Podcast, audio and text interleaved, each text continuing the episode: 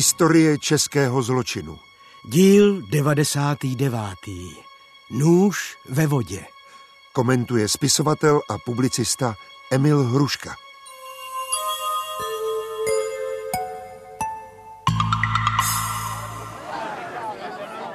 Tak co je to tady? Co je to za bordel? Nemáte co dělat? Rozejděte se ale fofrem! Závodčí! Zde, pane vrchní! Krejza, tomuhle říkáte zajištění místa činu? Ať ti čumilové zmizí, ale sofort! Jak v tomhle svinčíku máme hledat stopy? Ale pane vrchní, já dělám, co můžu. Tři vyženu, pět jich přijde, jsou jak v tranzu. A to si neumíte poradit? Jste asi moc měkký, mladý. Okamžitě se rozejděte! Tak bude to! Kdo neposlechne toho seberu, ale domů! Tady nemáte co dělat! Rozchod! Ví se, kdo je ten mrtvej? Ještě ne. Když leží takhle obličejem dolů, není mi ani trochu povědomý. Na ti místní čumilové nic neříkali? Nepadlo nějaký jméno? Nic jsem neslyšel. Pane vrchní, na stanici jsem byl sám, když pro nás přiběhli. A po příchodu jsem měl co dělat, abych držel zvědavce dál od mrtvýho. Někteří na něj už dokonce sahali. Fakt byli úplně jako v tranzu. No jo, no. Každá vražda láká lidi jako lízátko vosy. S tím musíme počítat. A od začátku postupovat tvrdě, zatraseně tvrdě. Až budete sloužit 20 let jako já, nebudete se tomu divit. Tak se dáme do práce.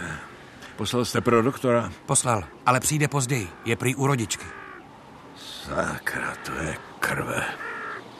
Vypadá to, že toho chlapa někdo bodnul nebo podřezal. No. Než přijede výjezdovka z Aše, prohlídneme okolí. Vy začněte tamhle pod cestou a já tady na hrázi rybníka.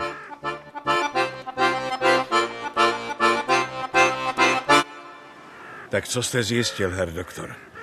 Jak sami vidíte, jde o muže středního věku, tak kolem padesátky statné postavy. Odhadují, že zemřel někdy nad ránem. Vykrvácel. Někdo mu podřízl hrdlo. Jiné zranění jsem nenašel, ale moudřejší budeme po pitvě. Provedeme ji v Márnici na hřbitově v Hranicích. Už jsem volal kolegu, soudního lékaře z Aše. My už asi víme, o koho jde. Tamhle asi 15 metrů od těla jsem našel šrejtofly. Hleďte, je v ní průkaz na jméno Arno Paulus. Německý občan bydlící v Sasku, konkrétně v Bergenu, nedaleko hranic. Mein Gott, Paulus. Já ho přes tu krev nepoznal. Vy ho znáte? Ano, jistě. Podle vidění ho možná taky znáte. Občas sem chodí, obchoduje s dobytkem. Ale co hlavně je to starosta té vesnice, toho Bergenu. Herrgott. Tak to budeme vyšetřovat pod pěkným tlakem. Dokonce mezinárodním. Aby hrom do toho.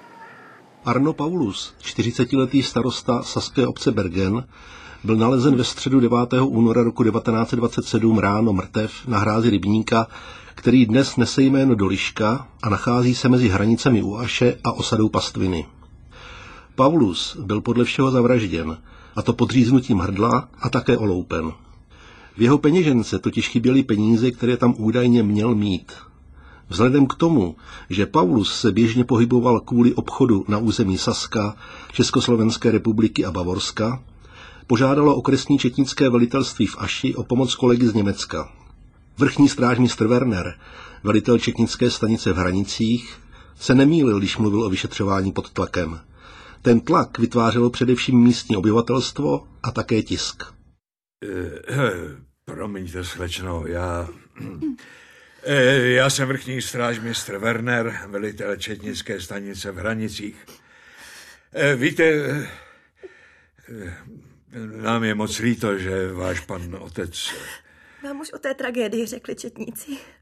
Je, je to strašné, strašné. No, upřímnou soustrast nás všech, slečno. Já vím, jak vám teď je, ale přesto mohl bych mluvit s vaší paní matkou. Víte, já mám ten případ v Čechách na starosti. Nezlobte a... se, nezlobte se, ale to nejde. Maminka je těžce nemocná a po té zprávě o smrti se jí ještě přitížilo a Nemohla byste mi, slečno, aspoň vyříct něco, co by nám pomohlo ve vyšetřování? Ale já přece nic nevím. Co já vám k tomu můžu říct? Tatínek je na onom světě a my utrápené tady. Já vím jen tohle, jen tohle. Nezlobte se, velmi se omlouvám, ale přece jenom neříkal váš pan otec, s kým se má u těch nešťastných pastvin setkat. S kým měl uzavřít obchod? Opravdu nic nevíme. Já ani matka. O svých obchodech tatínek moc nemluvil. Byl v posledních dnech takový skleslý, jako bez života. A taky roztržitý, divný. Aha, takže o té jeho poslední obchodní cestě do Čech nevíte nic. Ne, nic. Nezlobte se, ale já už musím jít za maminkou.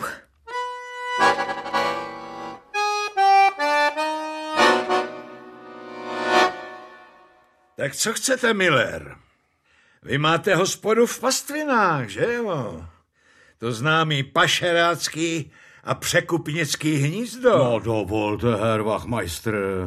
Já bych vám chtěl říct něco důležitýho. A stran těch alotrý v hospodě, no to je dost. Tak poslouchám. Ale ne, stran té vraždy u rybníka. Víte, on totiž ten Paulus, ten zabitej, byl večer před vraždou u mě v hospodě. Ještě jedno pivo? Vy jste nějaký smutný, pane. Co takhle šnaps? Mám tady výbornou žitnou, ta píše, panečku, a rozpouští chmury. Na good. A pro vás taky jednu štamprli. Na mě mám pořád takový divný pocit, víte, už od včerejška. Radši jsem měl zůstat doma, jako by něco zlýho bylo v luftu. Ale to přejde. Tak, šup s tím za límec. Uh, A co vy tady? Zase za obchodem? no jo, no však ta moje nadětá šrajtofle mi taky klidu nepřidá. Když pomyslím, že za tmy se budu vracet kolem toho rybníka. Majnko, co pak tam straší? A vy jste přece kus chlapa. Kdo pak by si na vás troufnul? A jen nechte bejt. Jsou věci, kdy je vám síla akorát tak prd platná. Víte? Ten rybník prej a jeho okolí je zlý. Zlý, od jak živá. No, slyšel jsem to. Hele, víte co? Tak dáme ještě jednu, ne? A neříkal, s kým uzavřel nebo měl uzavřít obchod? Co ještě víte? Nikoho nejmenoval. A já jsem se neptal, co je mi potom, že jo? Ale to, no... No tak ven s tím. Povídal v hospodě mladý Hufnagel. Tu víte, u nás se teď o ničem jiném nemluví. Že asi kolem desátý večer viděl toho Pauluse, jak chodí sem a tam po hrázi rybníka. Jako by tam na někoho čekal. A viděl tam ten Hufnagel ještě někoho? Potkal někoho? To by řekl, kdyby viděl. Jo, a ještě něco. Hans Geier, on dělá v textilce, tak ten říkal, že jeho sestra, když se vracela pěšky z hranic do pastvin, tak na hrázi rybníka viděla dřepět nějakýho chlapa. Jakoby takovýho prostě schoulenýho. Dostala strach a tak ho velkým obloukem obešla. To bylo asi kolem půlnoci. Ona ta holka šla z odpolední směny. A poznala, kdo to byl? To prej ne, ale asi to byl ten Paulus. Nebo ne?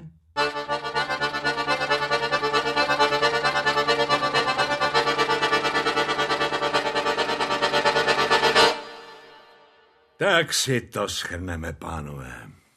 Od loupežné vraždy Arno Pauluse uplynul týden a my nemáme nic. Nic. Na místě činu jsme našli Paulusovu peněženku bez peněz a taky jeho hůl zlomenou na dva kusy. Obojí jasně svědčí pro loupežnou vraždu a zápas během ní.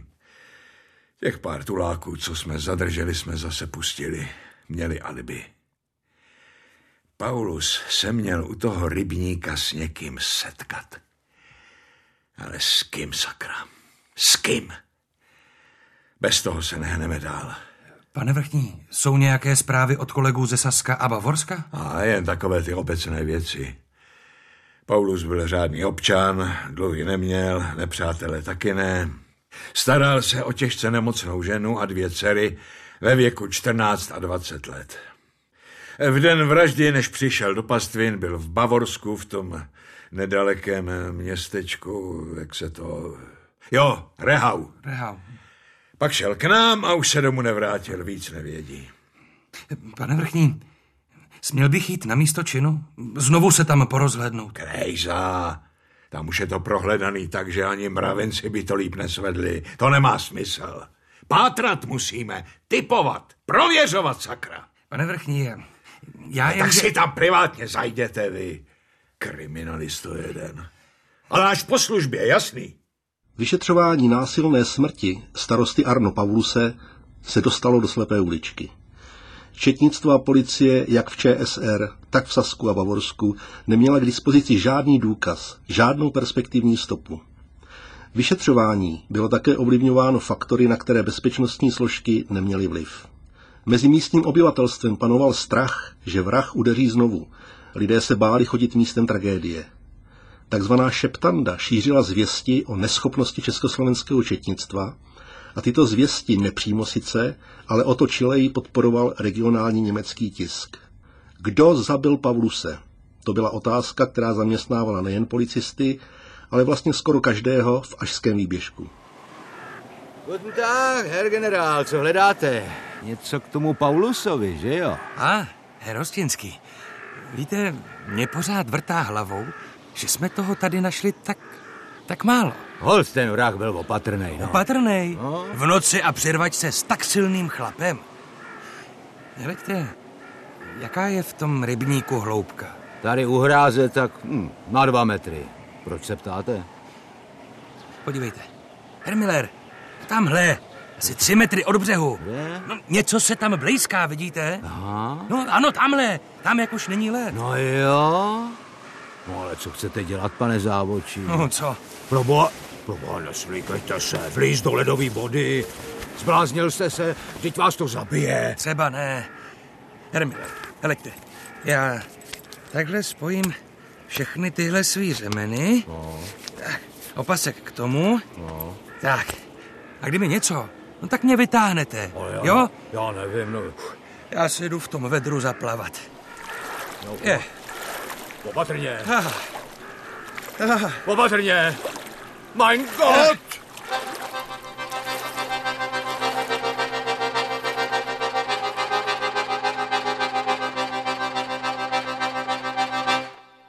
Přičemž závodčí Krejza Ladislav našel lovecký nůž celkové délky 30 cm. Vzhledem k velmi nízké teplotě vody nesl nůž stále krevní stopy. Nůž je velmi ostrý a zřejmě vzhledem ke své kvalitě zakoupený v nožířství nebo zbrojířství. Krejza! Zde, Tak co, mladej? Už jste rozmrz? Vy, kriminalista. Ne, tohle bylo ale dobrý, fakt dobrý. Mám pro vás dokonce i odměnu. Když už jste tu kudlu našel, tak budete osobně pátrat po kšeftu, kde ji mohli prodat. Jak u nás, tak v Sasku a Bavorsku. Ohledně Německa vám to domluvím přes okresní velitelství. Tak kudlu do brašny a mazat. Děkuji a nashledanou, milostivá paní. Přijďte zás. Ano, ano, tento nůž jsem prodal. Zcela jistě, koupil si ho nějaký pán, neznám ho. a jak to můžete s takovou jistotou tvrdit, herr Baumann? Víte, to je kvalitní a poměrně drahý lovecký nůž.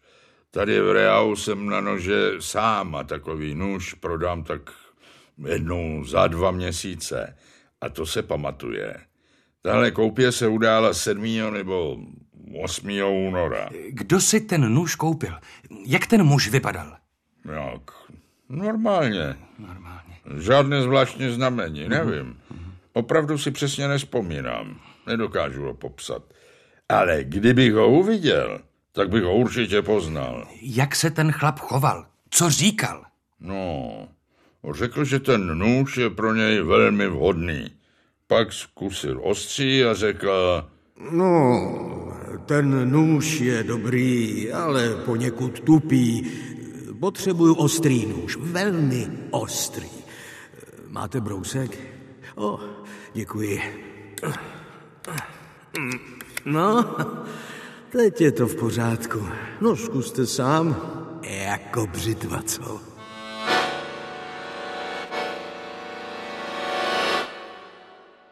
Herr Baumann, přivezli jsme vás k nám proto, abyste se podíval na tři muže, které jsme zadrželi v souvislosti s vraždou provedenou nožem, který jste nedávno prodal. Ti muži sem budou za okamžik předvedeni a vy, prosím, označte toho kupce. Tedy eh, bude-li mezi nimi.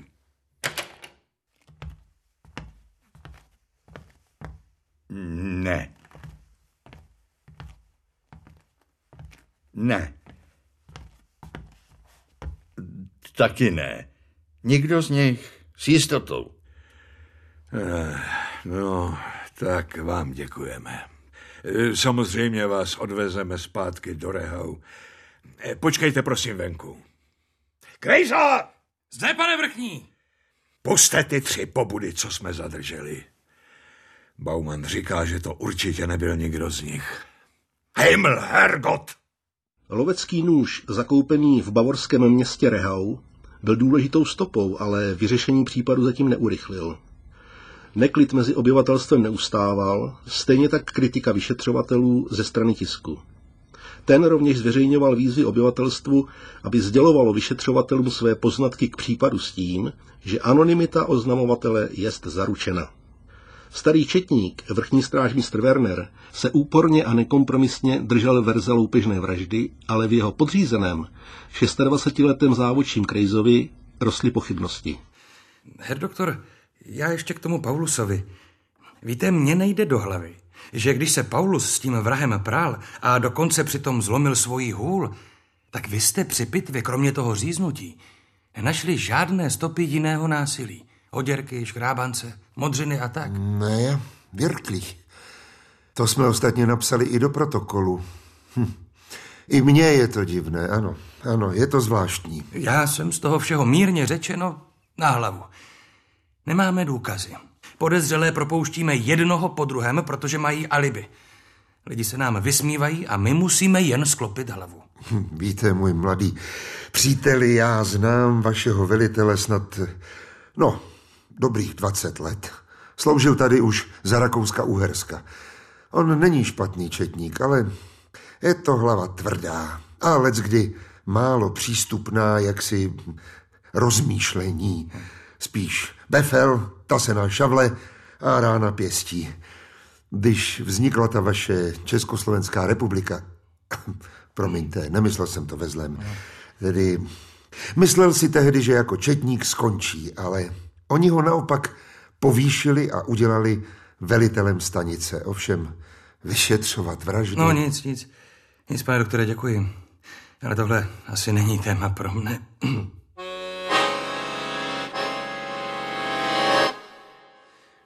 Pane vrchní, máme vůbec nějakou fotografii toho Pauluse? Sakra, na co zase? To si ji chcete nalepit do památničku, Krejza? Ale ne, jen mě něco napadlo. Třeba je to úplná blbost. Ne, třeba. K čemu vám bude, chlape? Máme přece snímky z místa činu. Ty jsem nemyslel. Co jeho civilní fotky? Třeba z toho průkazu. Krejza, vy jste s prominutím blbej anebo navedenej. V tom průkazu je přece jen popis osoby a osobní data. Fotka žádná. To ještě není povinný. A mohl bych jeho fotku dostat v rámci spolupráce se saskou stranou, tedy z Bergenu? Krejza, já vás šanuju jen kvůli té vaší koupeli v ledovém rybníku.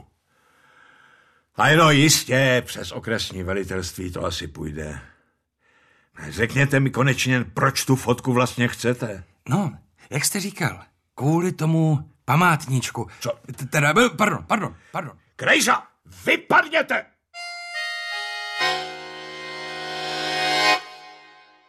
Herr Bauman, já vám teď ukážu pět fotografií. Pozorně si je prohlédněte a řekněte mi prosím, zda byste na některé z nich třeba nepoznal toho muže, který si u vás kupoval ten lovecký nůž. Mm-hmm.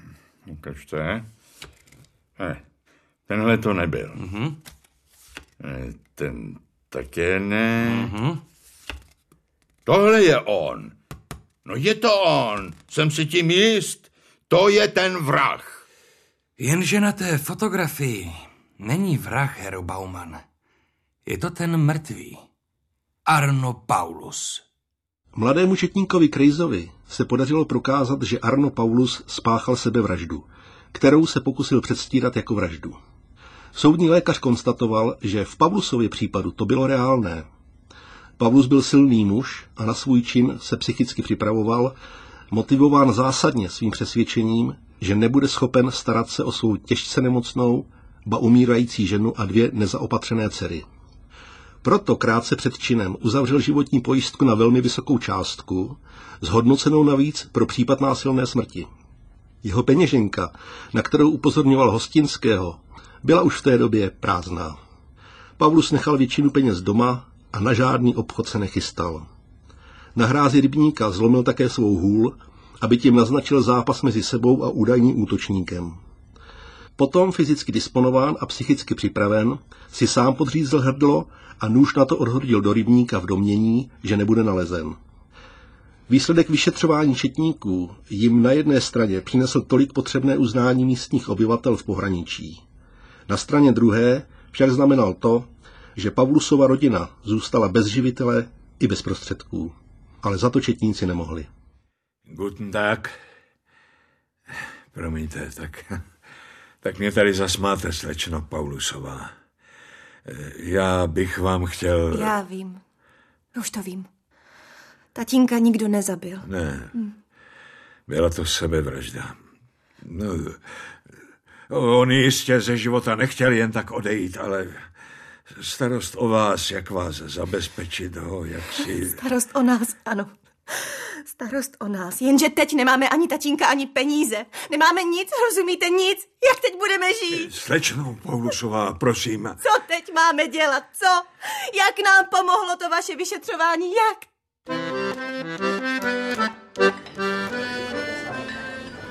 Tak čím posloužím, pánové?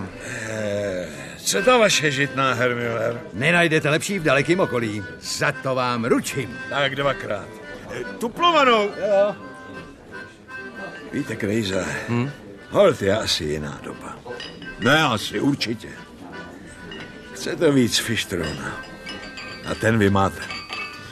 Tak, prosím, nechte Děkuju. si chutnat. Tak šup tam s tím. A... Noch einmal. Pane Vrchní, víte, na co myslím?